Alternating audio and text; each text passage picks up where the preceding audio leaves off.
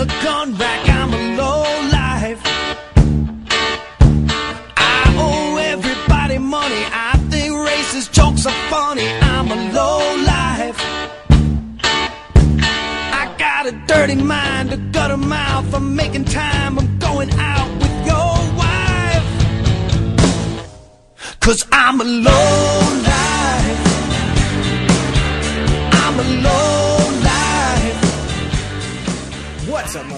Welcome to another episode of the Low Life Motherfucking Chopper Podcast.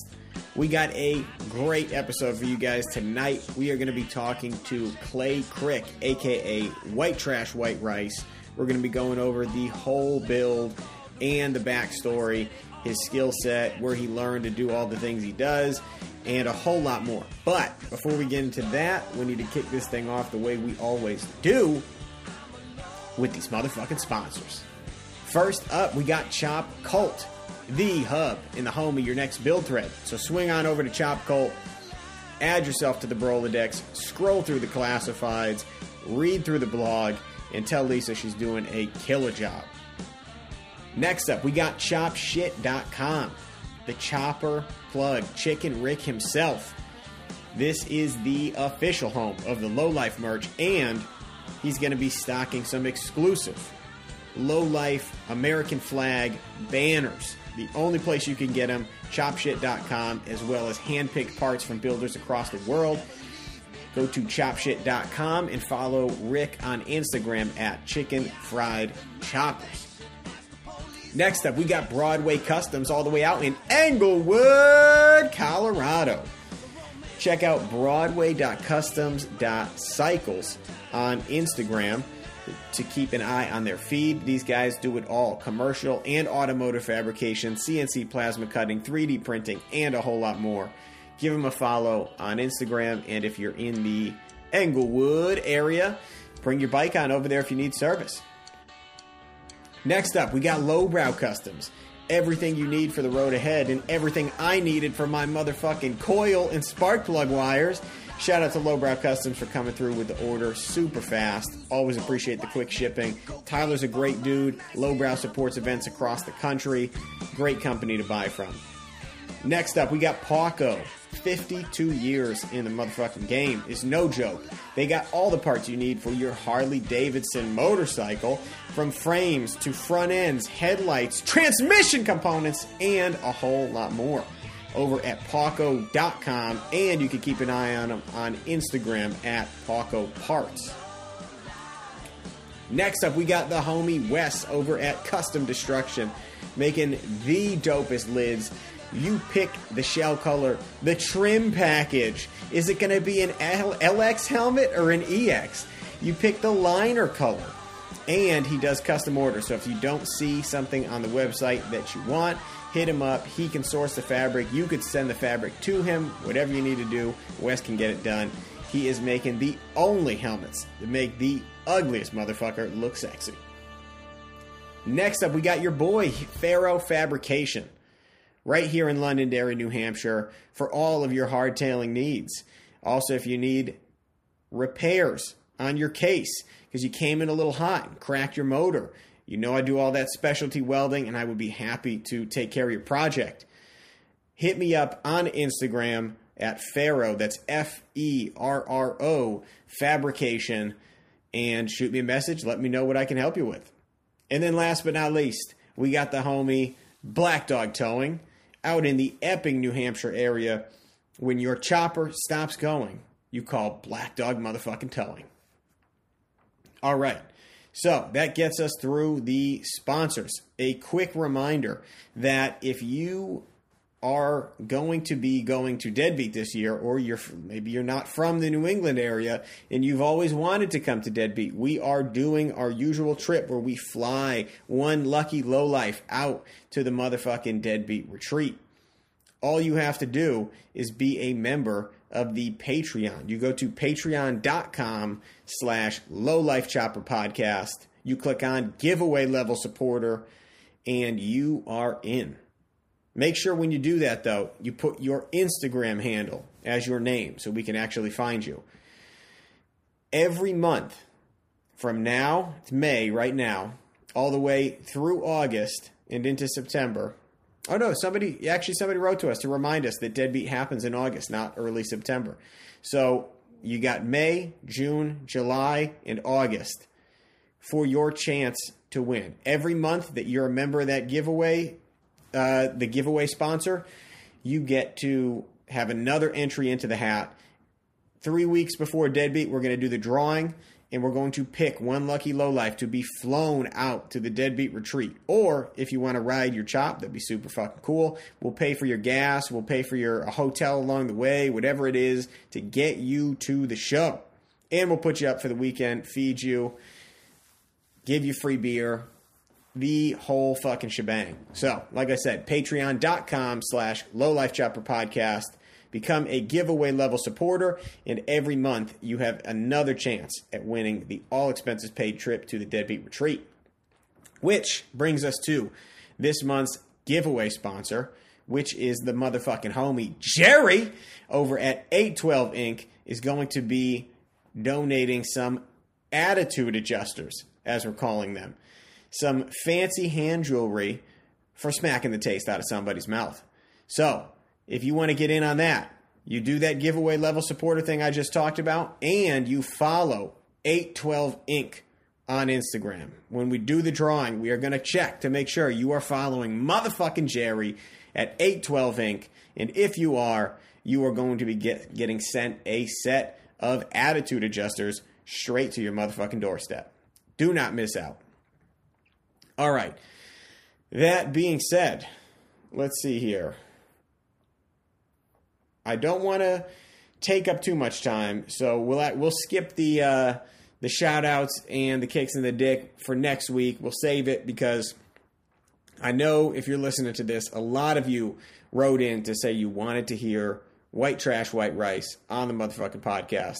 We met, finally were able to make it happen, and we're stoked to bring it to you. So, with no further ado, I will take us right into the interview with Clay Crick. All right, guys, we are live on the phone with Clay Crick, aka White Trash, White Rice. Long overdue. Welcome to the show, brother. Hey, bud, how's it going? It's going good, man. We're stoked to finally have you on. We've been looking. People have been sending us pictures of this this wild People's Champ 10 bike for a long time now. So it's good to finally have you.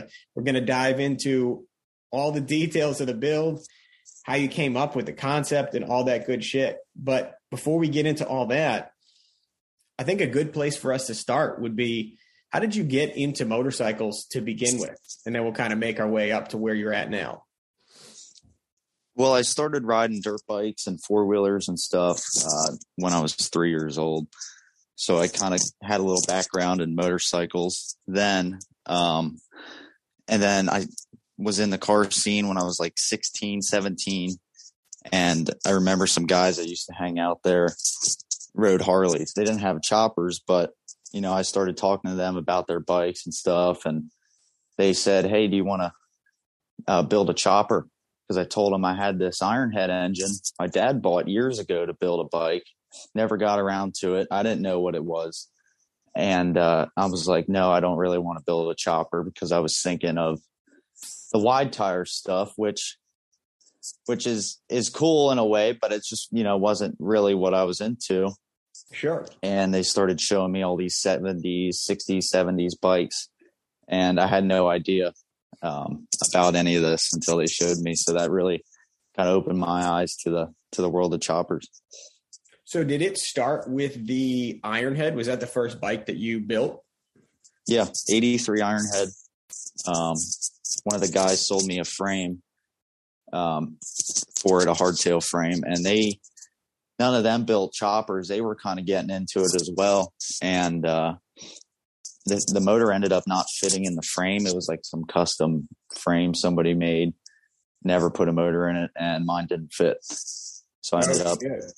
ended up trading that for a a Paughco hardtail frame for it, and uh, going from there, just kind of looking at stuff online and um, asking some people. Some people didn't get back to me, but um, just kind of figuring it out.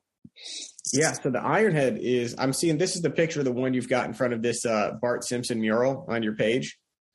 Yes. Yep. Yeah, so that thing is fucking rad. Yeah, when you were talking about the frame, I was looking at that.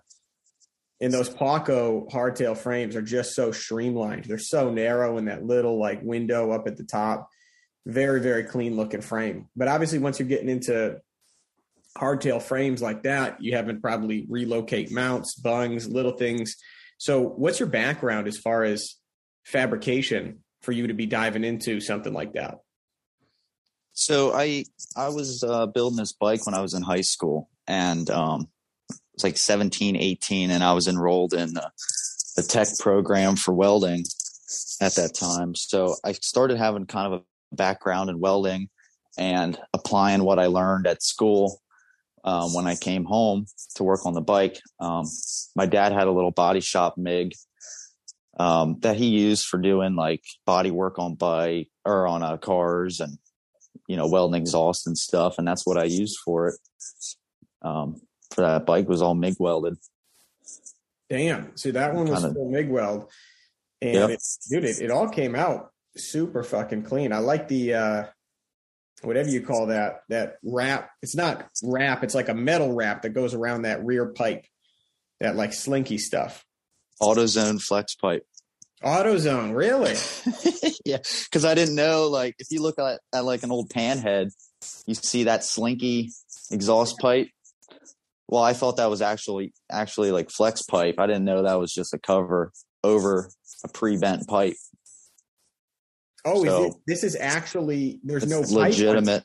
That's actually flex pipe. Yeah, That's fucking awesome. And, I mean it sounds cheap as hell, and I, it kind of is, but I mean it works, and it gave me that upsweep pipe that I wanted. Dude, Um, if it gets the job done. I thought you and I just, just- put the flex pipe over your regular pipe. No, I didn't know back then. I just thought that was legitimately flex pipe. Dude, who well, I mean, at this point, I don't think people can say that you can't do that because you did it and it worked fine. Yeah, it works. That's hysterical, dude. That's the uh the pie cuts. If you if you don't have time to do the pie cuts, you just fucking slap the flex pipe on there. Flex pipe. Yeah. That's wild, dude. I love it. And that thing, so what was the condition of that motor when you first got your hands on it? Uh, it was in a wrecked bike when he bought it, um, and just took the motor out of it, scrapped that frame and stuff, and was gonna build. He was gonna build like a 2000 style chopper with it actually. Um, and uh, the motor was fine. No, there's no damage to that. Um, it was just, I think, think the bike hit a tree or something. I don't really know. Yeah. Dude, that is super cool though that uh that it didn't have any damage to the motor so you were able to snag it out of there. I don't think I've ever seen a 2000s style iron head chopper. like a wide tire. Yeah, I, I don't think I have either, but they sold like kits back in like early 2000s, I guess, to do it. And he he had like the gas tank and the fender. He didn't have the frame and stuff. I guess he was just kind of getting everything all together to do it. Yeah, that would be fucking that'd be interesting because the iron head frame is so fucking narrow to do like the big wide tire on it. I can't imagine what the geometry would look like. Yeah, I think it would be a little bit nuts. I think I think you saved. I think you brought this bike to a, to a better ending point than it was than it was originally going to end up. I mean, all the wide tire guys are going to get pissed off here probably, but um, okay. The wide tire guys tuned out of this podcast a long time ago. So okay. I don't, I like the 60s, 70s style stuff. So I mean, that's that's what I wanted to do with it. Um, yeah, man, and it came out great. Who did the uh, the paint on the tank? Um, that was the the base coat and stuff was done by a friend of ours, Mike Doney. Um, he did like it's actually a light green color, even though it looks white. Yeah, I was going to say it Um, looks cream uh, from this picture, at least. No, green. It's like Oh, a okay. super light green color. Yeah. Nice. And then um, the infinity lines were hand painted by a, a guy named Ben Whitman. Hand painted all that. Wow, that's awesome, dude. Yeah, those look great. Now you got the super, you got a super E under that cover. Yeah. Yep. Did you have any issues getting that to run properly? I know a lot of people that have Sporties talk about how they can't get the Super E to run right on their Sportsters, and it's hotly debated on this podcast. So I had to ask. It was on the motor when I got it, and I didn't really adjust anything. I didn't change jets or anything like that. I mean, it was all As it, it ran good. I ran uh I run Super E's on I have one on my shovel, that iron head there. Um I'm putting one on another iron head I'm doing. They're I think they're probably one of the best carbs to just put on any bike really. I mean depending how big your motor is. The Loctite and I discuss this all the time because I'm a huge fan of the Super E. He's not a huge fan of the Super E, but uh, I agree, man. I feel like they just they're easy to work on. They're easy to get parts. That teardrop bracket is like sturdy as fuck. You're never gonna have the carb pop out. It's definitely a, a solid setup. Yeah, and I mean that's just kind of what I'm used to to doing. I mean, and now on this Honda, I got four carbs. That was kind of uh, a learning experience there, but um, I had an SU carb one time, and I probably should have kept it. Um, Oh, that's I cool. don't know. I, I would like to try something different eventually. I've never used one of those SU carbs, the the Eliminator one, right? Like the tall cylindrical one. Yes. Yeah, I've always been curious about those, but I've never I've never had one in hand and opened it up to see how easy it, how easy or difficult it is to work on. I think they're more of like a, a like fuel mileage carb, if anything, not really performance, but I mean they they put them on cars back in the day, so Yeah, they look cool as fuck. I mean, you see one on a on a bike, and it definitely draws your eye. yeah, and it, it usually has a big velocity stack, which I'm into. yeah, for sure. I think it would definitely be it'd be touching the knee. Coming out the side, Yep. they look big. I don't know. Yeah. Maybe not as big in person, but in, in photos, it looks like a fucking lantern. I say the same thing, and it it kind of works out. Yeah. That's fucking awesome. So I see you got. You said you built that first bike with Mig, and I'm looking through your page right now, and I see a, a Miller diversion, and I see a shovel head that's getting a seat pan tigged. So is that also something you learned in the automotive class, or the it, you said it was the welding program, right? Yep, welding. Yeah, yeah. I I uh, never TIG welded before that, and uh, my instructor taught me all all about TIG welding, and I loved it so much. And I went out and bought this Miller TIG, uh, the Miller Diversion 180, and have done everything with TIG since every bike build after that. My shovel head and my my Honda now all been TIG welded. It's like God intended, man. Once you go TIG, it's it's hard to go back. Yeah. Yeah, The diversion is a nice nice machine too, because you got AC on that as well, if I remember Yep. correctly. I uh there's only one thing I don't like about it is I can't adjust my post flow. Yep. That's a that's So one of those I'm going through gas like crazy. I mean, if you're doing, if you're welding something every so often, it's not bad. If you're trying to do this like every day, you bet get a big bottle or or get a different machine. I mean, Yeah, it is tricky because I have one of the Miller Max Stars and it does not have adjustable post flow. And then I've got like an import machine that's AC/DC, and that one does. And I'd end up using the the import machine a lot more just because of that. Because I'm always like, oh, I got to do a little tack here, you know, two second post flow versus on the Miller, it, it'll like default to ten. So that definitely. That's one of those things too, especially if you're working on a Friday night and you're low on gas. You're like, "Fuck, dude." yep. One touch of that pedal and it's 10 seconds.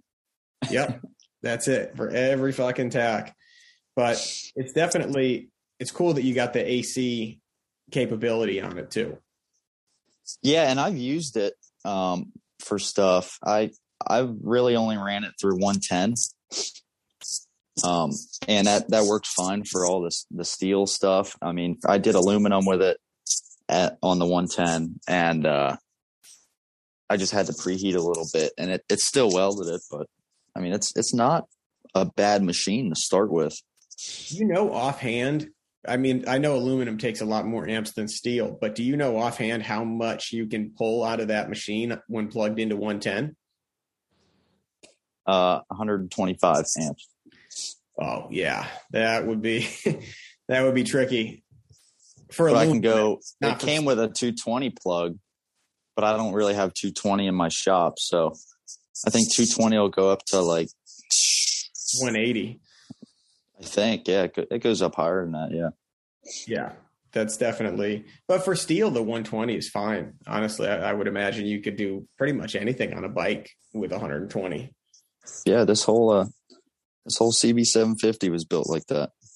So let's get into that, man. This was a bike that you built for Born Free or uh, People's Champ 10. Yes. So let's start at the beginning. How did you decide that you wanted to enter People's Champ, and how did you choose this bike for it? So I followed along with it last year um, when I was doing my shovel head head build, and uh, they they were saying about submissions for this this competition, and um, I guess I guess it was two years ago then I was following along, and uh, I I thought about entering, so I sent him a couple pictures of my shovel head while I was just kind of too far along at that at that time with it. So um, I followed along with everybody's progress and seeing what they were doing, how the competition kind of flowed. And I thought, okay, I want to enter this next year. What am I going to build? Um, so I ended up buying a, uh Santee CB750 frame off a friend of mine. And this frame like sat outside or something. It was just, it was really rough after I sandblasted it. Um, it had a lot of pitting going on. Um, but it was a swing arm chopper frame that just looked cool as hell to me. So I thought, okay, I have this a while. Um, and then I went and found somebody selling a CB750 roller in an Eamon hardtail frame. Um, I went and picked that up in Delaware, brought that home, got that thing running. Um, and okay, now I have kind of the starter kit to build something cool. Um, so I knew it was coming up. It was coming like the end of the competition. They were going to start asking for people to submit uh, for next year's. So I started building the front end, which I never did before. Never built my own front end, and I always liked girder front ends, um, especially on long choppers, because I think I think they're stronger, just kind of like the way they're set up with all the braces and stuff. And there's there's different stuff you can do with them. So I thought I was going to build this rigid girder front end, Mhm. and uh, that's what I did. That's the first thing I built The for this competition. Yeah, is wild, dude. Looking at this thing, you got this picture on your page of you standing next to the front end, and it's it's a good two feet taller than your head when it's on the wheel. I'm six foot, and it's definitely. I think front end's six footer, or maybe even a little bit longer than that. Wow, dude, this picture is that's that's funny because when I saw the picture of you stand in the front end, I immediately thought like, oh, this guy must be pretty short because like this front end's so much taller than him. But if you're six feet, then that thing is a fucking super tall front end. Yep. Yeah, and like when I was building it, I fucked up and made like a miscut, and I was like, "Shit!" Now like this thing's gonna be too short, and I finally like got it all done, and I'm like, maybe that cut, you know, was a good thing because it's definitely long enough, Right? Um, if it was supposed to be longer than that, that's like pretty fucking long. yeah, yep. So it was all new to me though. I mean, I just I just kind of looked through old 70s chopper magazines and you know, I follow along with Chopper Swapper, see what rare stuff people are selling and I see people selling, you know, from time to time uh girders with twisted legs on them right. and you don't see it ever. So I thought about doing uh the top legs of this girder twisted. Dude, I just thought it was cool. So how did you do the twist? Because it's actually a really long piece of bar, and that twist is very even. I didn't twist it. I had to call up a company that did uh, fencing, and they Oh, I had to drive all the way out to Baltimore for it. So it's nine it's nine sixteenth square stock that's been twisted. Um, But yeah, there was no way I was twisting that by hand. I was gonna say, I'm like, dude, that would be so hard to keep that straight as you're like twisting this thing out. So as far as the design of it, did you have a girder front end that you kind of modeled it off of, or you're just looking at pictures and thinking like, how about like this? A little bit of both. I had an SB&F uh, girder at the house, um, and I took it apart, kind of figured out where stuff was at. Um, I had a my Fury girder on my shovel head, kind of mocked some stuff up with that, mm-hmm. and uh, I mean it's hard because you don't. I've never seen a a rigid girder that looks like a normal girder. You know what I mean? I've seen them set up kind of differently, but this looks like a normal girder just doesn't have this the suspension set up. So um just kind of base things off of those those normal girder front ends and went from there. That's awesome, dude. And then when you the way the only thing I can't see in the in the photos and I'm scrolling through trying to find it is how the two pieces are connected to the axle, the front axle there. Just like normal, uh, they have axle plates the front. Oh, okay. So there's an axle plate, and then the two tubes are welded to that to like a small little plate. Yes. Yep. Gotcha. Dude, that is wild. So, so in order to accommodate the front end too, I'm looking at some of these pictures. You had to cut the the top of the frame out. So there's a picture of you tacking in like a, I assume a bar that's going to hold the frame in alignment as you make the cut on the gooseneck. Yeah, I didn't have a frame jig, so I did it all like old school way. Uh, piece of metal on the floor and kind of put your frame on there, weld your frame to that plate, and uh, you just kind of measure everything and figure it out. Um, that is fucking awesome, dude. I figured guys back in the day didn't have frame jigs, you know, maybe a few did, but not many. And that's how they did it. Dude, it's so cool to see. I just see that thing tagged in there, and then you got the uh, the hydraulic bender. It looks like you were bending.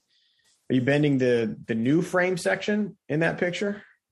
Yeah, my friend Dylan came over and brought his tube bender and helped me with this this gooseneck frame and uh, neither of us ever chopped the frame before, um, even to like this extent of replacing half of it because half of this frame was shot.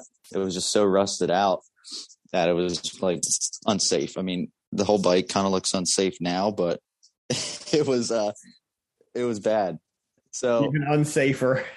Uh, yeah, now it looks unsafer, but back then it yeah it looked looked bad. So he brought that over and we ended up using uh, some scrap like conduit to do test bends and kind of see where we were at um, with our bends and everything.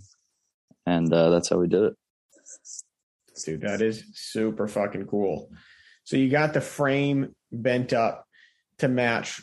Did you know when you were doing the frame, like this is the angle I want the front end to be at, and now I need to make the frame fit it? Or was it all like what came first, the angle of the front end or the angle of the frame?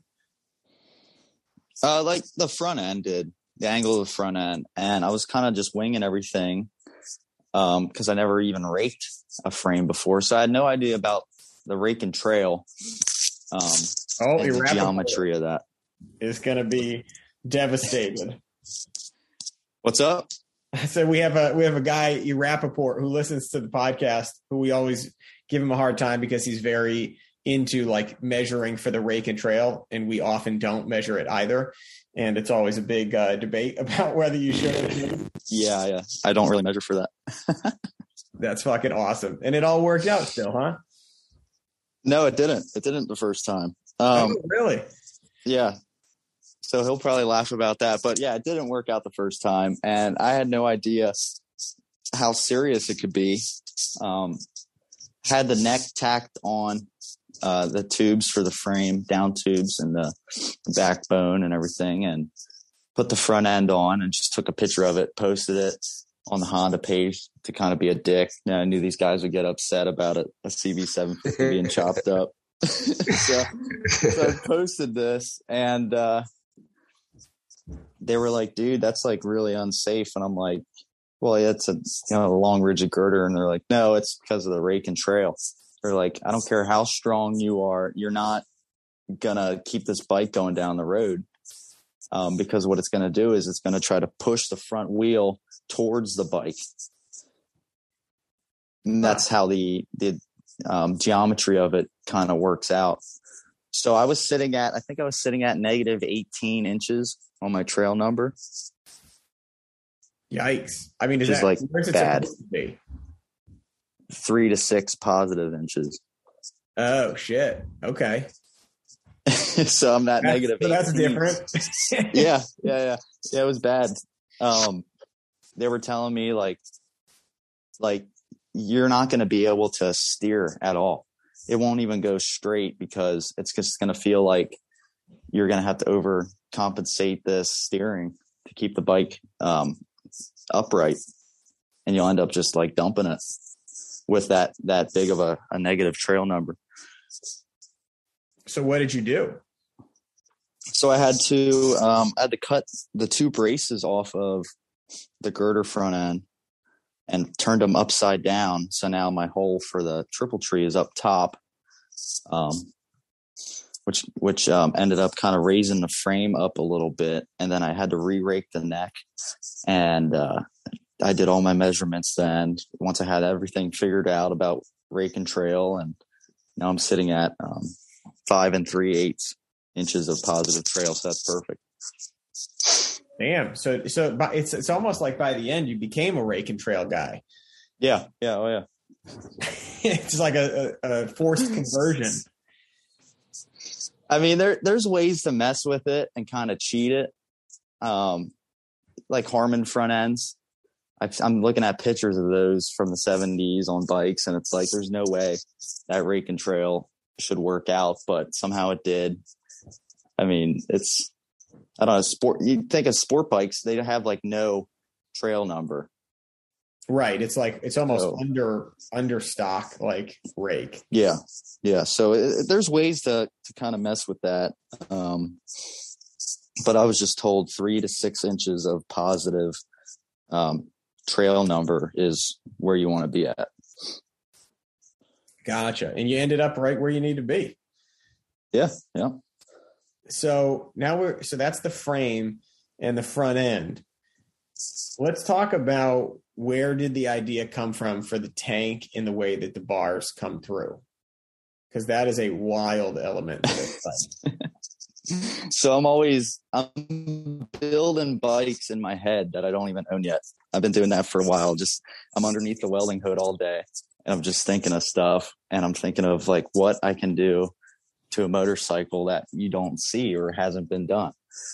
Um, so I remember looking through um, Street Chopper magazine, and they're showcasing a '70s bike show, and there's a Ron Finch bike, and it's got like one fork, and it's like, how does that even work? And then yeah, you got that's fucking wild. you got um you got all these other bikes like AEE choppers built a, a swing arm um I think it was a Sportster and had like no no rear shocks. It just looks like a floating swing arm there. And it's like how does that even work out? So it's just weird stuff that these guys did um so I'm trying to trying to think of like what I can do to kind of be like them and do something different and I thought I want to put handlebars through a gas tank. And this was like a thought I had uh, a long time ago about doing it. Never really had a plan on what bike I would do it to, kind of really how to do it. But once I started seeing the way this this uh, chopper was coming out, I thought that would be a good idea for it. Just put the handlebars through the gas tank. Is that the gas cap that's on the very top of the tank? Yep. Yep. Oh shit. Dude, so listen, forgive me for this because I have been thinking this whole time that you built the gas tank and then made a false front and put the bars through that.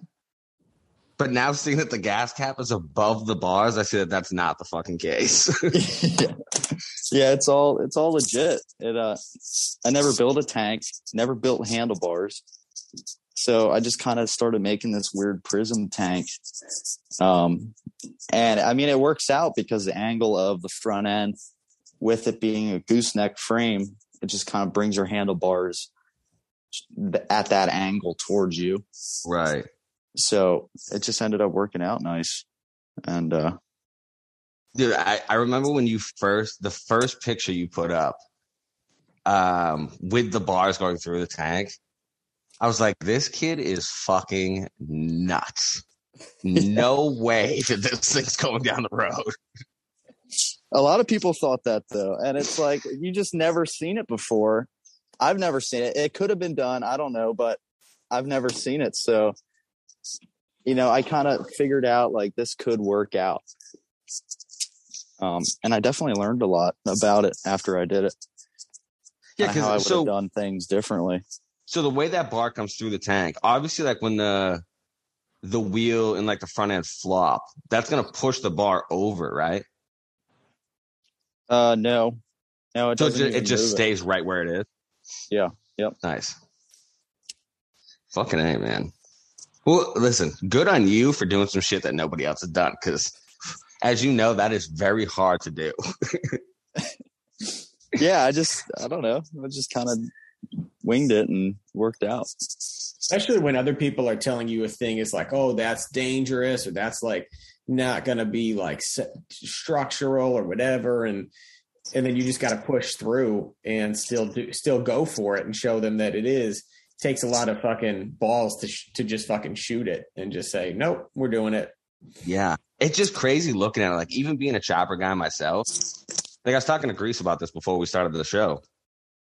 You just look at this bike and you're like, it looked like one of those bikes that somebody built for a show that's not, that doesn't ride, like it just goes to a show.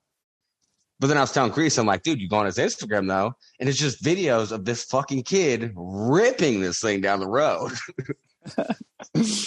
I love it, dude. I love that you stand behind it. It's fucking sick. Well, what I like about uh, People's Champ, they make you ride 50 miles to Cook's Corner Bar. So whatever bike you decide to build, it's got to run and ride 50 miles. So I wanted to build a weird, like show bike, 70s style show bike, but I had to make it run and ride. So Right. Can you get 50 miles out of that tank? No, probably not. No. Yeah. oh, that's fine. It's you probably need some gas stops and along the way anyway. But I'm I'm looking at those videos of you riding it, and it does look like it's fucking tracking fine. Yeah, it's not bad. I mean, once you get going, it's good, but it's the same way like when I had my rabbit ears on my shovel head, like when I rode it the first time, I was like all over the place because I wasn't was not used to the way that would ride. Right. And so now I kind of had an idea of what this could do. So the first test ride, you know, I kind of pulled out slow and I knew I kind of had to get going, um, pick up some speed and see what it would do. And it ended up actually handling pretty good for as long as it is. That's Yeah. fucking wild. Do you have any bounce in it at all? Like when you're riding? Um, a little bit. Yeah. I got the rear, uh, they're like digger style shocks on it. I found it at the swap meet. Um, But I mean, like, does the front end flex let like bounce a bunch when you're riding, and it was just pretty solid? it's pretty solid. I added these two braces in. Um, there was a builder out of Massachusetts named Kelsey Martin, and he had a really long girder front end, and then he had these single T bar handlebars. That's where I kind of pulled that inspiration from. Um, that was on a, a supercharged uh, Triumph he did, but he had these braces in um, between the legs of the girder front end, and you know I'm thinking about it, and I didn't really want to add them in because you know, just the look of it. But I'm thinking I don't want all my hard work to just be bent in half one ride down the road. Right. You know, so I added them braces in and it stiffened up that front end a lot. Um, to the point it, it has some flex in it, but not as much as most rigid front ends do. Right. Oh, I so see what you're talking about. Yeah, out. you barely notice them too. It's just like one little bar on each side, about halfway down, is what you're talking about, right? Yep. Yep.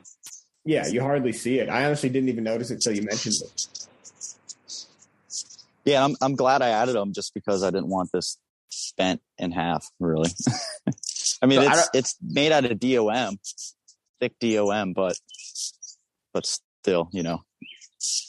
So I came on the this uh, episode a little late. Um, did you guys talk about why you chose the CB? No, I don't think so. Yeah, we didn't mention that yet. so- What What was the thinking behind that? Was it just like something you had, or like you were just like trying to do completely the opposite of like what people are doing right now? Uh, so I bought that frame because I wanted to do a little CB750 chopper, nothing like like this. What I just built, I just kind of wanted to build, you know, something with a little bit longer front end and just kind of cruise it around. And it ended up turning into this. But a CB, they're so cheap to pick up compared to a Harley now. Right. I, I mean, I paid 800 bucks for this this engine, like this roller I bought. Right. Right. Yeah, I actually had. I have one sitting in my shop that is about to go under the knife, and it just like almost like the same reason what you're saying is like, dude, there's so much cheaper to build right now compared to like because everybody's into the shovels right now. So like the shovel prices have gone through the fucking roof. Yes. Um, and there's like something to be said like when you go back to like the Denver Chopper guys, like they built some gnarly fucking CBs. Yeah, and You know I, I mean? tell people back in the day, it was Harleys, Hondas, and Triumphs. That's Right. what you've seen. Yep. And for some reason, these engines are just so cheap compared to Harleys that I don't know why more people don't uh, build them. I mean, they're cool and they sound good too. I think that it's partially because the the amount of work for that you've got into this bike. I mean, the bike came out incredible, but I think not everybody has that level of fabrication capability, and a lot of people probably stick to the Harleys just because parts availability gives them less to do. You could buy, you know, the stock or like a uh, like a rigid frame and just drop it in, not have to fabricate everything. But somebody like you can fucking go balls to the wall and just deck this thing out and not have to blow crazy money on the motor. Right, right. I mean, I love my Harleys too. I have them. I mean, I love them, but I think you you know somebody kind of getting into choppers if they can find a CB project chopper or something, you could still build it on the cheap and make it work. I mean, it doesn't have to be all out fabrication um, and welding involved with these en- with these bikes, these CB seven fifties. Right. Now, how You know, you can- the motor? Because now you've got a shovel, you've got the iron head, and you've got this. How does this compare to like your shovel as far as speed capability and like top speed and off the line? I mean, I don't really know yet. I haven't really got on it a lot on the CB. I mean, I just kind of just trying to get used to it first. Um, but it, it has some shit to it. I mean, it. I'm curious what it'll do. I'm, I'm not really trying to do, right? not really trying to do 90 miles an hour on it, but Yeah. um, fuck that, it, dude. it gets up, it gets up and goes, you know, for for what it is. Absolutely, man. Yeah, I can see you wanting to feel it out and see how it, Yeah. how it comes together. What'd you run for a carb setup on that thing? They're just stock uh, 76 Honda carbs. Okay. That's one thing I've been trying to figure out what I'm going to do with mine because I'm not trying to run four carburetors. Yeah, what was talk a little bit about that? What was the process of um, putting the four, getting the four carbs to all? Did you have to like sync them? Did you have to change any jetting? Was it a pain in the ass, or did it all go smooth? Um, when I got it, the the carbs are on the motor and everything, but this bike sat outside um, for who knows how long. And um, a friend of mine, Skinny Jimmy, they call him, uh, helped me kind of tune this thing. And we didn't really mess with the carbs, and uh, it ran. And then I ended up buying one of them carb syncing uh, kits with all the Yep. four four gauges on it, and uh, started to dial that in a little bit more.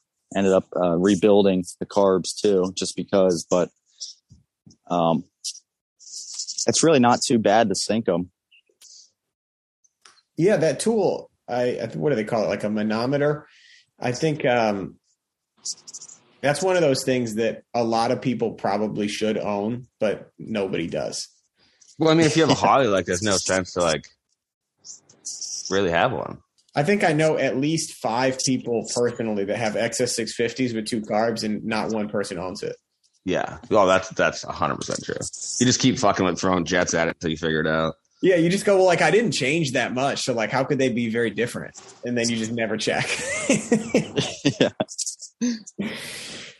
Uh, Just yeah. kind of just wing it, man. Just wing it. So I want to ask: Is this so? When you finish this bike, how far did it go from your first ideas to what it ended up being? Was it pretty spot on on what you originally thought, or did you end up changing a bunch of shit? Um, it was pretty pretty spot on. Um, I just had I didn't really draw anything up. I just kind of had it all in my head Yep. what I wanted to do. And um, when it came to like the fender, like I wasn't going to do a crazy Frank style uh, prism fender on it, and uh, I was just going to do like a round fender. Um, but I just thought if I'm going to put a, a prism tank on it, I'll try to do some weird back fender, and that ended Right. up, you know, changing the ideas a little bit. Um, but I just kind of pieced stuff together from different show bikes in the 70s and kind of put all that into one. And this is what I came up with. Has your uh I know you said your dad bought that Ironhead. Does he have a like a separate bike that he also rides with Uh, he had a street glide for a little bit. um, but he's never, never had choppers.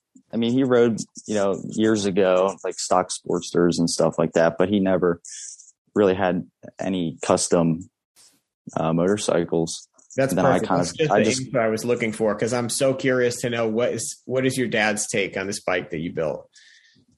he loves it and i try to i try to include my dad in everything i do because he sick. he learns from it and i mean he's taught me so much over the years too so i try to take him to every motorcycle show and try to have him involved with everything and he's learning a lot That's awesome, man. Do you think you'll ever uh, sell him on the idea of building a chop and you guys chopping together?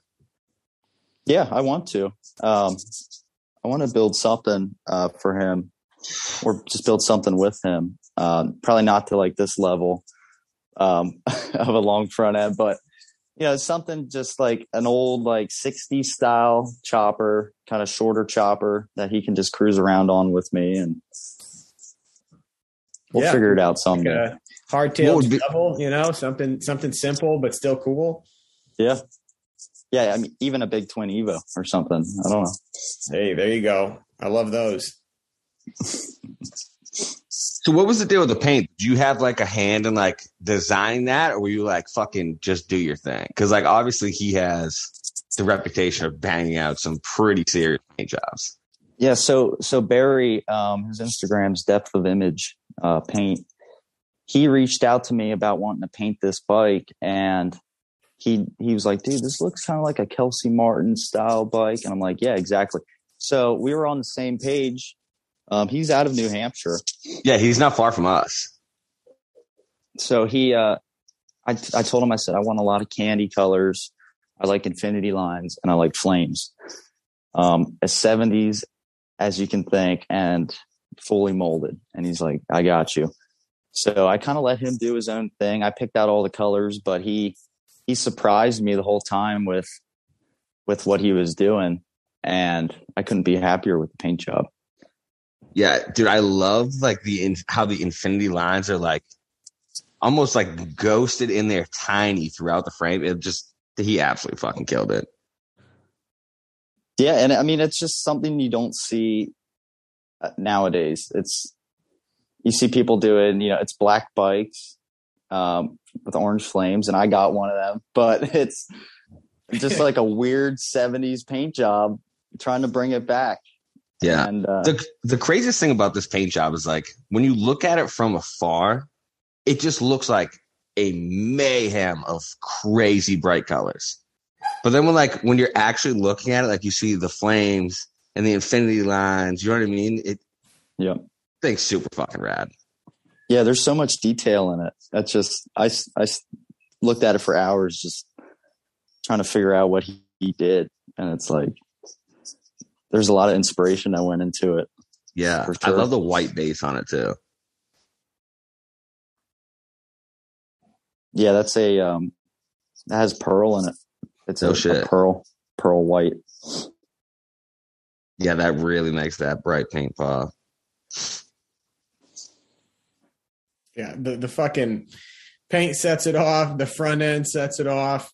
How how did the shocks work on the back? Like, do you do you feel like they still have a decent amount of give to them, or is it more decorative? They work. Yeah, they do work. Um it's I've never really talked to anybody that ran them before.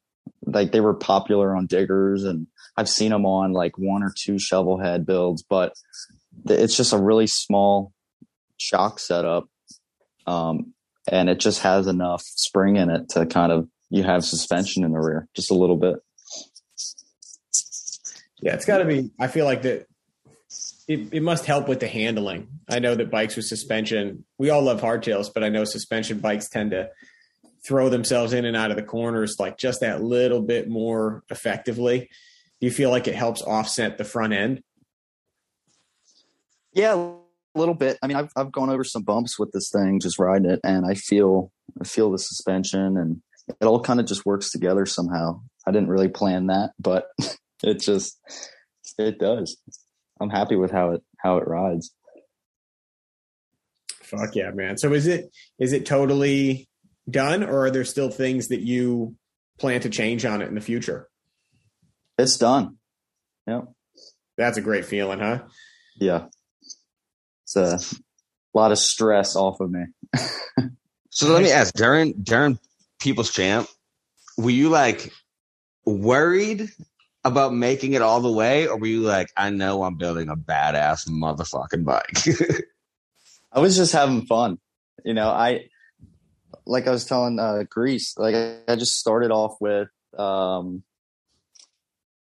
I just started off with a front end and Yep. The other guys in it, the other 23 um had frames and wheels and everything and they kind of had everything all mocked up and I didn't really have anything. I just had a front end. And uh, I'm like I'm just going to give it a shot and if I see make, where it goes. I'm just having fun. yeah, fuck yeah, dude. That's badass. Is it so? This is your first time ever building for like a show, right? Yep. Yep. Super stressful. Very. Even when I just when I did Greasy Dozen, dude, I was so stressed out. And I think it was because, which is, I feel like was kind of good because it really pushes you to like put in those extra hours in the shop. Yep. But fucking A, man, I would much rather just build a bike on my own because, like, dude, I had to take like three months off out of my garage after the fucking Greasy Dozen. Yeah, you need like a mental break from it's it. crazy. It's like all you think about. Yeah. And then I had to balance a full time job on top of it. Um, so Yeah. I would, I'm second shift. So I would work on this before work every day, go to work and weld. It was like nonstop welding What do you do for for months. Um, I do, I'm a government welder. I uh, build nuclear components for the Navy. Is it mainly like TIG, stick, MIG? Is it all different things? Uh, all of the above. Yeah. MIG, TIG, uh, stick, uh, flux core, sub arc. Dude, that's awesome. So this must be, but I do know what you're saying because I also am a full time welder. So it's like you go to work, you're under the hood, you come home, and you're like, "All right, time to put this hood back on down in the garage." Yep. And it definitely there's days where you're like, "I'm fucking sick of this shit." Yep. Yep. But you just got to keep on going. Yeah. The nice part is when when whatever you're welding at work is the opposite. Like when I switched to doing more structural stick at work, I would come home and TIG and it felt like a little more approachable because I'm like, at least this is different from what I was doing all day. Yeah. So Yeah, have you I- had I- like, go ahead. Oh, I was just gonna say I just love TIG welding. So I mean, at work I haven't really gotten an opportunity to TIG weld a lot. So coming home and doing it um, was a little break, but it's still like you said, throwing the hood back on and okay, now I got to cut this, I got to grind that. It's almost the same as what I was doing for eight hours. Right. It is tricky, man. I there was a time when I did all like high detail stainless TIG at work, and then I came home and did the bike stuff, and I was like, I need to quit this job so I could have like some variety in the life. But it definitely what you're doing on this bike does seem like so far out of the box that it it would always be refreshing to come home and do that kind of thing. Yeah. So have you had anybody since completing this like hit you up about like building bikes for them or a show that they're doing or anything like that? Because I know like this is how Christian Newman and Hawk Lachey, they pretty much battled it out and that really blew up like their career in this industry. Um, not so much uh, building bikes for people yet. Um, I am doing a bike currently for a friend of mine, um, but yeah, I had uh, Paul Teutul Senior was messaging me about it, which was pretty cool. No shit. Yeah, he. Uh, I mean, he's a big name in the motorcycle community, and he was asking about. It. He's like, "Dude, I love this bike. I love the paint." And he ended up messaging messaging uh, Depth of Image about the paint job, and I think maybe they're trying to to work something out there, which is cool. Yeah. That's wild, dude. Um, Denver's Choppers Mondo Yep. uh, was commenting on on uh, the the post I was making uh, when I first started doing the gooseneck and figuring out the front end, and he loved it. Oh. So I really Dude, that's like- can. That's like the ultimate high when you're building the CB750 to have Mondo fucking comment on it. I, I'm really hoping to meet him someday. yeah. Him and I'm, Paul. I'm sure you will. yeah, it's it, it does feel good. Um, and then I got you know Born Free Builders uh, telling me I'm doing good, and yeah, That's what I was going to ask you. It If, keeps me if, going. if Born Free reached out to you once you get out there and ask you to build a bike next year for Born Free, is that something you're into or you trying to take a little bit of time off? I would like to take time off, but I mean, I don't think I could. I don't think so. It's- Yeah. it would be such a, a good opportunity um, to try to just throw out some more ideas that I have and Yeah. And build another bike. to be honest, man, and not because you're on the show, but I would be very surprised if you do not get an invite to Born Free next year. That bike is ridiculous. I, mean, I don't even really have a plan what I would build next year. I don't know. and that's a tough thing. There's when you build a bike like that, it's like, okay, well, you just set the bar for your next one. You know what I mean? So that like the next one has to be even more fucking wilder. I just I like to build weird stuff, you know, uh, using engines that you don't really see. I mean, I have stuff in mind. Want to find a uh, it's called a Jap engine. Um, they're from Eng- from England. They're like really hard to get, but I thought it'd be cool to do a chopper using one of them, or maybe a one of the Suzuki uh, rotary engines Yep. out of their motorcycles. No I don't know. We'll, we'll see. We'll see what I can find. Yeah, and it, and to be honest, man, it's super impressive that you're doing this kind of work at the age that you're at. Thanks. You know what I mean? Because like, how old are you now? Twenty two. Yeah. So like when I was 22, dude, I was like passing out in the woods, like from being drunk. You know what I mean? like just being a straight shitbag, not doing anything cool. Like I probably thought I was cool, but I definitely was not doing cool shit.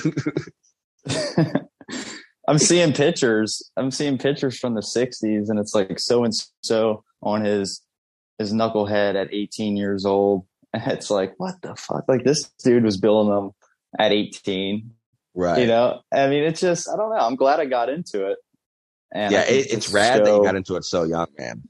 yeah, and I could just show like what I've learned uh, through welding jobs and you know just going to motorcycle shows and asking people questions how how to do things and just applying all that into something. Right. They're art, you know, choppers are art.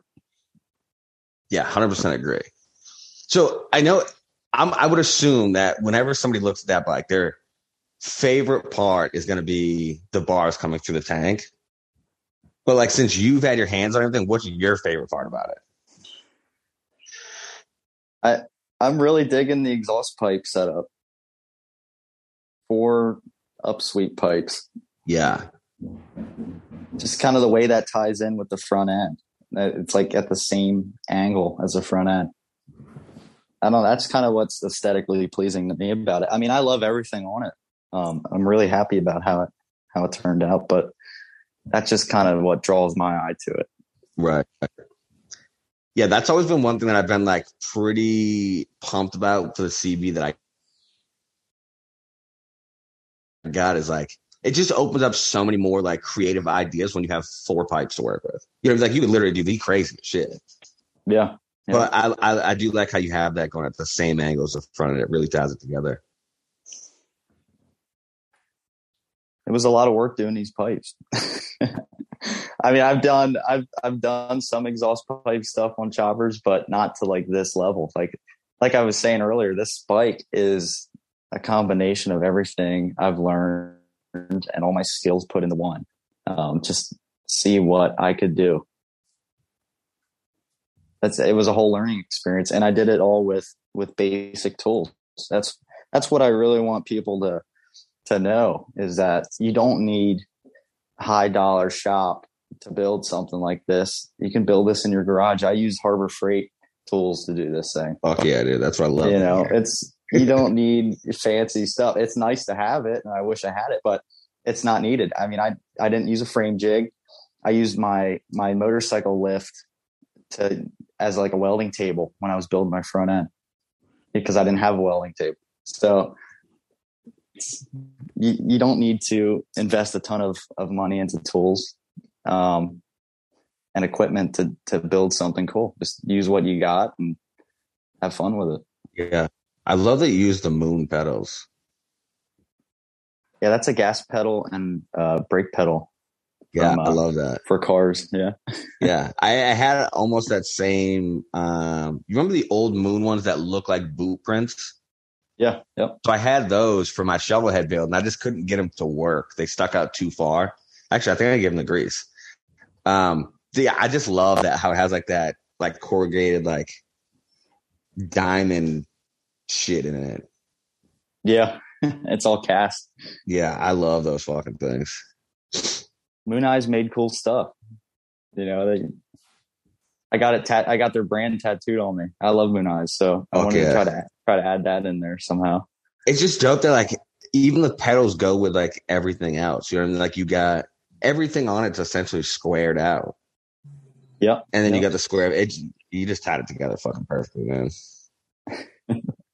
Like I said, this was all like in my mind, like how I kind of wanted to do this. Just planned it out.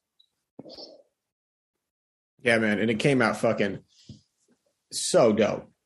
It's really like a one of a kind kind of bike that nobody else is ever gonna build the same thing.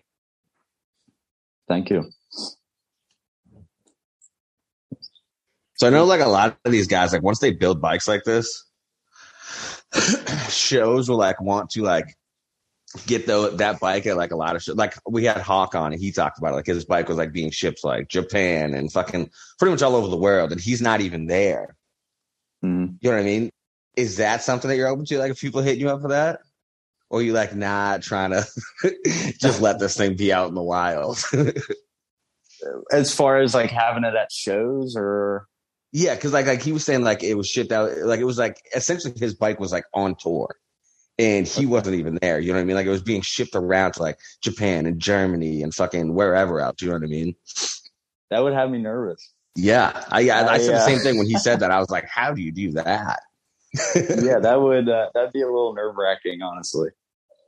Just because like I know how it all works, right? You know, and I I'm not there to explain it to somebody. And I'm just so like, I'm so careful with it now because I don't want anything to get scratched or, you know, there's so much time into it. So I don't know. I mean, we'll see, but would you go to Mooneyes with it? Absolutely. Dude, that would be so sick. So sick. I mean, Hawk was talking about that when we had him on him with him going over there. That's like a once in the like that's a once in a lifetime kind of thing to do, man. If you get to go over to Japan and fucking bring your bike, super sick. that that would be that's a dream, man. That's yeah.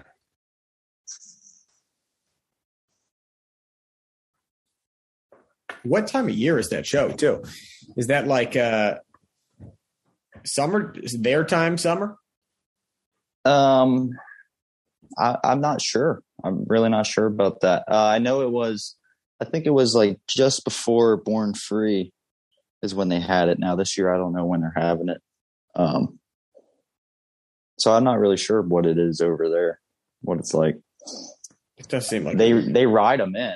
They ride all the bikes in. So I feel like every picture I see of people riding over there, they have like a down jacket on.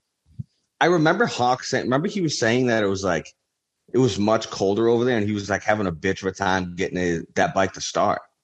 So I, I'm pretty sure it's cold over there at Like that point when they I do the never show. see I never see pictures of people over there riding without jackets on ever. that's Always true. jacket under a vest.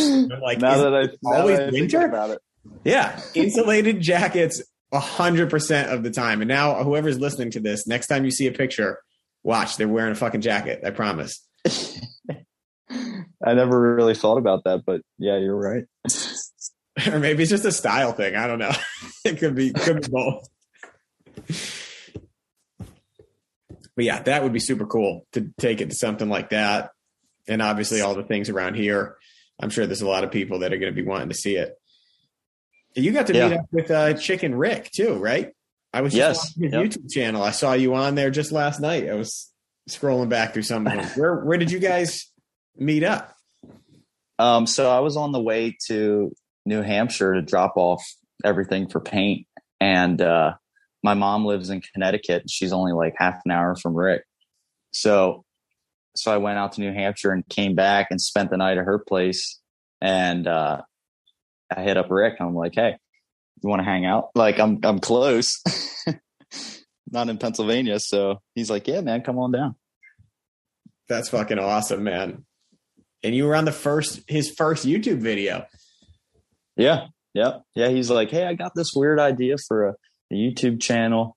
Um, if you want to be on it, you can. I'm like, okay, let's try it. I mean, that was my that was my first video interview, so I'm like super nervous. Um, and then now Biltwell came and did another video interview, and I was nervous as hell. so I mean, but I'm trying to get better at it. You know, it's it was fun though. It was definitely fun seeing Rick and doing that. I mean, you definitely feel a lot. You don't. It doesn't sound like you're nervous on this one, so it seems like you're getting the hang of it now. Well, I'm not on video. Oh, So, I see. It's just a video part that makes it more awkward. it's it's tough. Yeah. Um, it's like when Biltwell came, they had like this bright LED light in my face. And they're like, okay, just, you know, don't do this. You should try to do this. And, and I got to keep all that in my mind and try to figure out what to talk about. And hopefully I don't fuck up because I'm going to sound dumb on the video, you know? I don't. It's, Don't worry. it's Only the whole world will watch it. It's fine. Yeah, they, they definitely will. Yeah. That's awesome, man.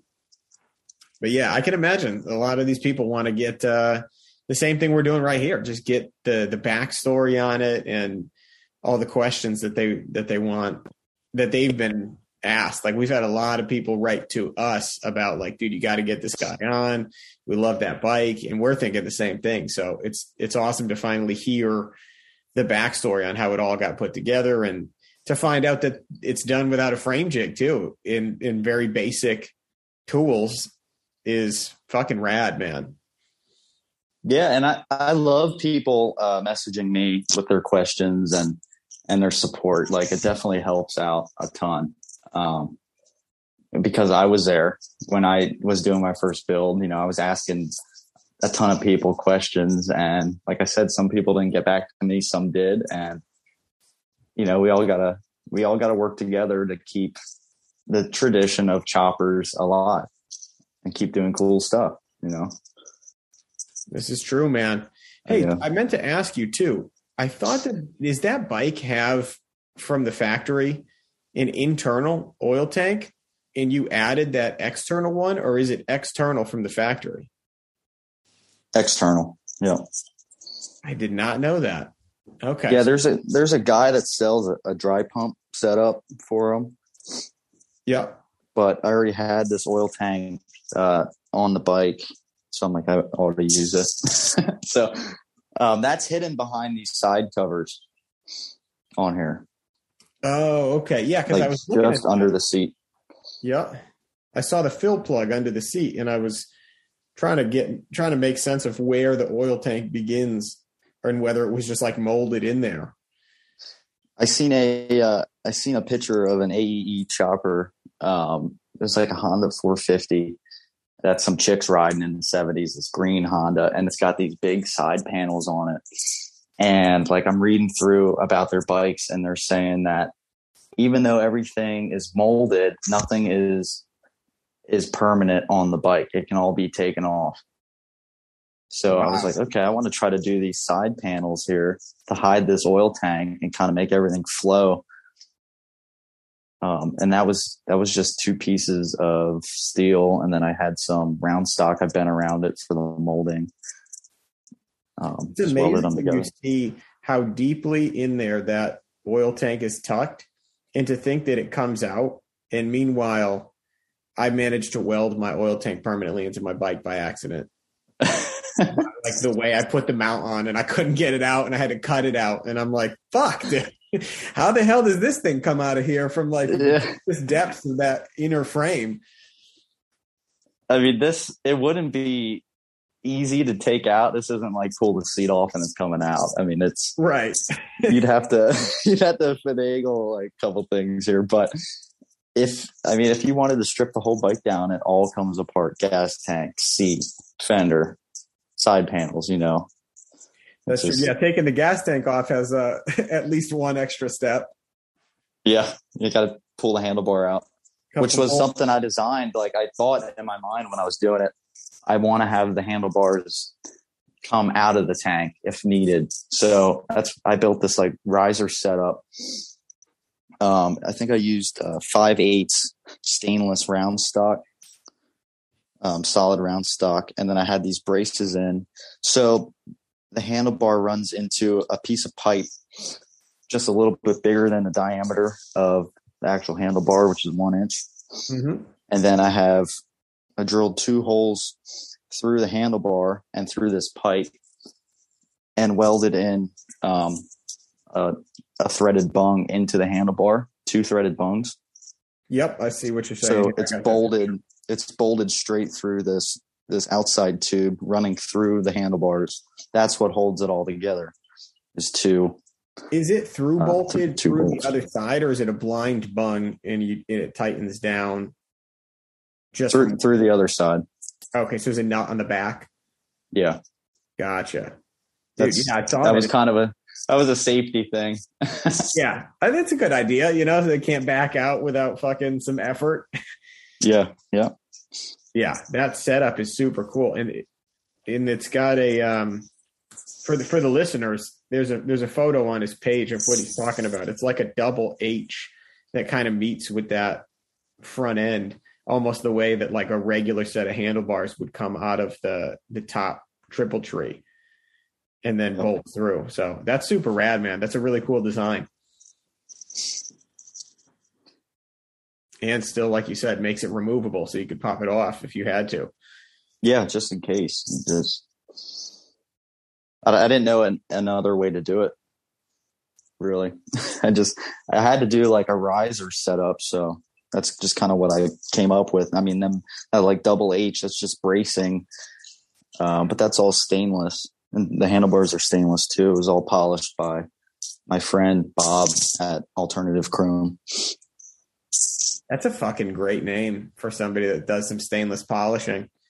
Yeah, he did all the uh, he did all the prep work for everything that got chrome too. Oh wow. Yeah, so big thank you to Bob for helping me out with that. That was cool. And I want to shout out um, Kelsey Moonrider who did the seat for me. Oh yeah, Yeah, that seat came out seat. so nice. Yeah, she did this. Uh, I built a seat pan, and uh, another person to just reach out to me. Hey, I'd love to do the seat for it. And I went through her page, and she did great upholstery work in the past. So um, I figured, What's- okay, let's let's do it. What's her Instagram name? It's Moonrider. It's um, it's zeros instead of O's. Moonrider. No. Um, but she killed it. She got it done quick, and Um, she helped me figure out what pattern and materials to use. It's it's velvet. I was gonna ask if it was velvet. It definitely looks Yeah. it. I, I fucked up in my interview and said it was suede. So yeah, it's velvet. I don't know what the real difference is, but That's right. We got the real. Uh, nobody does. the The only person, the only people that know the difference are people that make seeds. It's velvet though. So it's crushed velvet, a dark blue crushed velvet on the sides. And then the center is this um it's a lighter blue swirl velvet pattern in the middle. oh shit!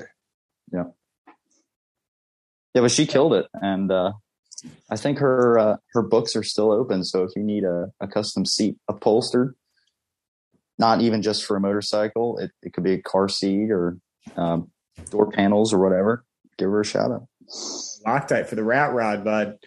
Yeah. Nah, the Rat Rod just got some little leather bucket seats. you could have some ain't nothing, ain't nothing nice going on that thing. Could have some zebra, some zebra bucket seats. Right, a zebra headliner would be dope. There you go. That's fucking awesome, though, man. So now you got the summer to rip around on this uh this finished build. You got any trips planned? Um, so I'll be at Born Free, obviously, um, showing that off, and then I'll be at Glory Days in Pittsburgh. Um, it's another really good motorcycle show. Um, and then it's, I, uh, I don't know what else is planned yet. We'll have to see. That's awesome, man. Well, it's definitely a killer fucking build. I can't wait to see it in person. Glory Days might be uh, the place to catch it because that's not even that far from us. Yeah, yeah, you ought to come out. It's a good time. Fuck yeah, man. Well, that is definitely the basics of the stuff that we wanted to cover. But if there is there anything that you built on the bike that we didn't mention that yet that you wanted to bring up that you had like a fun time making or that you're really proud of? I don't want to leave anything out. Yeah, yeah, I can. Um, so the the floorboards, um, there's a piece of twisted um, square stock that bolts to the frame. That was just a five dollar swap meet highway bar, is what that was originally. That I just cut down, and now I have my twisted uh, piece, and then I welded uh, a piece of DOM tubing on it to bolt to the frame, and a, a flat plate um, for my uh, floorboard. Um, the the supports between the, the exhaust pipes at the back that was uh, twisted flat stock. I twisted that in the vise real quick, and it ended up working out. Um, the sissy bar that was left over from.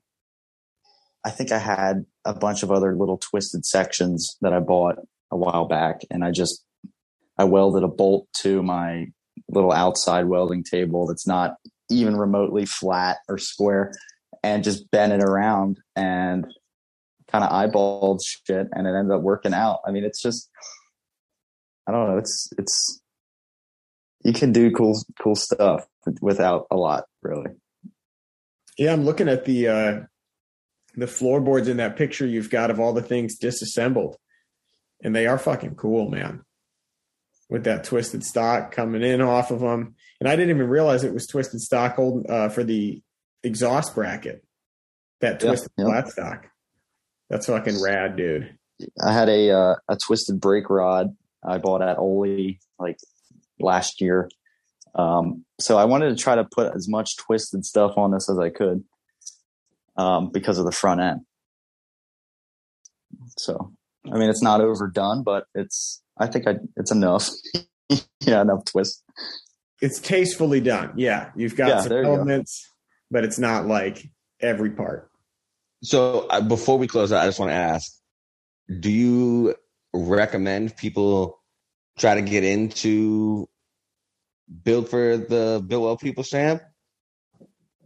Yeah, absolutely. Yeah, if you if you have a, a project bike and you have a vision for it, I would recommend following along with the competition, trying to, you know, see what these guys are doing this week, what they're going to do next week, you know, and try to see if you can fit that into your schedule and and build something wild. Um, it was it's a good experience, really, and um, it it definitely will teach you a lot, and it brings uh, you and your friends together for sure. And I, I would definitely recommend that for everyone to try out. Fuck yeah, man. I think that's perfect. I hope it motivates somebody to to do exactly that. Good deal, bro. So. well, hey, thank you, dude, for coming on to talk to us about this. The people are going to be stoked to hear all the details of it. Um, hopefully, if people have more questions, can they reach out to you directly? Is the best way to just shoot you a DM? Yeah, yeah, hit me up. Yeah, I'm always on my phone, so I'll uh, I'll get back to you and I'll try to help you as best as I can. Awesome, brother. Thank you so much again for coming on and for being willing to have people reach out to you. I'm looking forward to seeing the next thing you build whenever that time comes. Yeah, thanks, guys. Thanks for having me. You got it, brother. We will talk to you soon. All right. See ya. All right, guys. Big shout out again to Clay for joining us for that interview. Super appreciate it. Looking forward to seeing the next bike that he pumps out. Before we close it down here, let's take a quick second to thank some of the people who make this show possible. First up, we got Deadbeat Customs out there in Tewksbury, Massachusetts. I got a chance to swing by the shop. Steve's new place is fucking killer. Go on, check it out in person if you haven't been, and go to deadbeatcustoms.com for your next order. Next, we got Hypnic Jerk Customs out in Sydney, Australia, killing the taillight game. I got one on my bike. A bunch of the homies got them. They are hard to come by here in the States, so when they are in stock, order that motherfucker. Go to hypnicjerkcustoms.com and follow Hypnic Jerk Customs on Instagram. Next up, we got the homie John Stay Strong Co., the maker of the dopest hot sauce in the motherfucking game. Go get yourself a jar and follow the man on Instagram at Stay Strong Co. LLC. Next up, we got Steel City Blacksmithing, crushing the twisted frame game. A lot more projects in the works. If you need something smithed up, we forgot we've been saying the smithed up. If you need something smithed up, hit up Steel City Blacksmithing. Great motherfucking dude. And again, if you have not checked out the beginner's luck build that he just finished up, that thing is out of this world. Go take a look and follow Steel City Blacksmithing on Instagram. Next up, we got Raise Hell Motorcycle Co. out there in upstate New York doing custom work, full builds, got a full merch line, and a whole lot more. The homie Ben Daly is behind Raise Hell Motorcycle Co. So follow them on Instagram at Raise Hell Motorcycle Co. Very easy to remember. And keep an eye on his personal page, Raise Hell Daily, to check out the Long Dong shovel build that he's got going on super fucking stoked to see how it turns out. And then last but not least, we got the homie Dan Bliss in Manchester, New Hampshire, the man behind No Luck Paintworks. Go to No Luck Paintworks on Instagram, give it a follow, check out his, his uh, work, and if you need a paint job for this summer, do not wait till June, as we are fond of saying on this show. Get it to him right away. He's booking up quickly for the summer. Um, he's going to be doing my bike. He's done Astroman's bike. He's got tons more in the works. No Luck Paintworks on Instagram. Give the man a motherfucking follow. All right. So that takes us to the end of this week's episode. So to close us out this week, in true Clay Crick fashion here, we will say you don't need fancy tools to build killer bikes. So use what you got and get started tonight. Fast rough road riding high through the mountains climbing twisting turning from my home young like a new moon rising fierce through the rain and lightning wandering out into this great unknown And I don't want no one to cry, but tell them if I don't survive.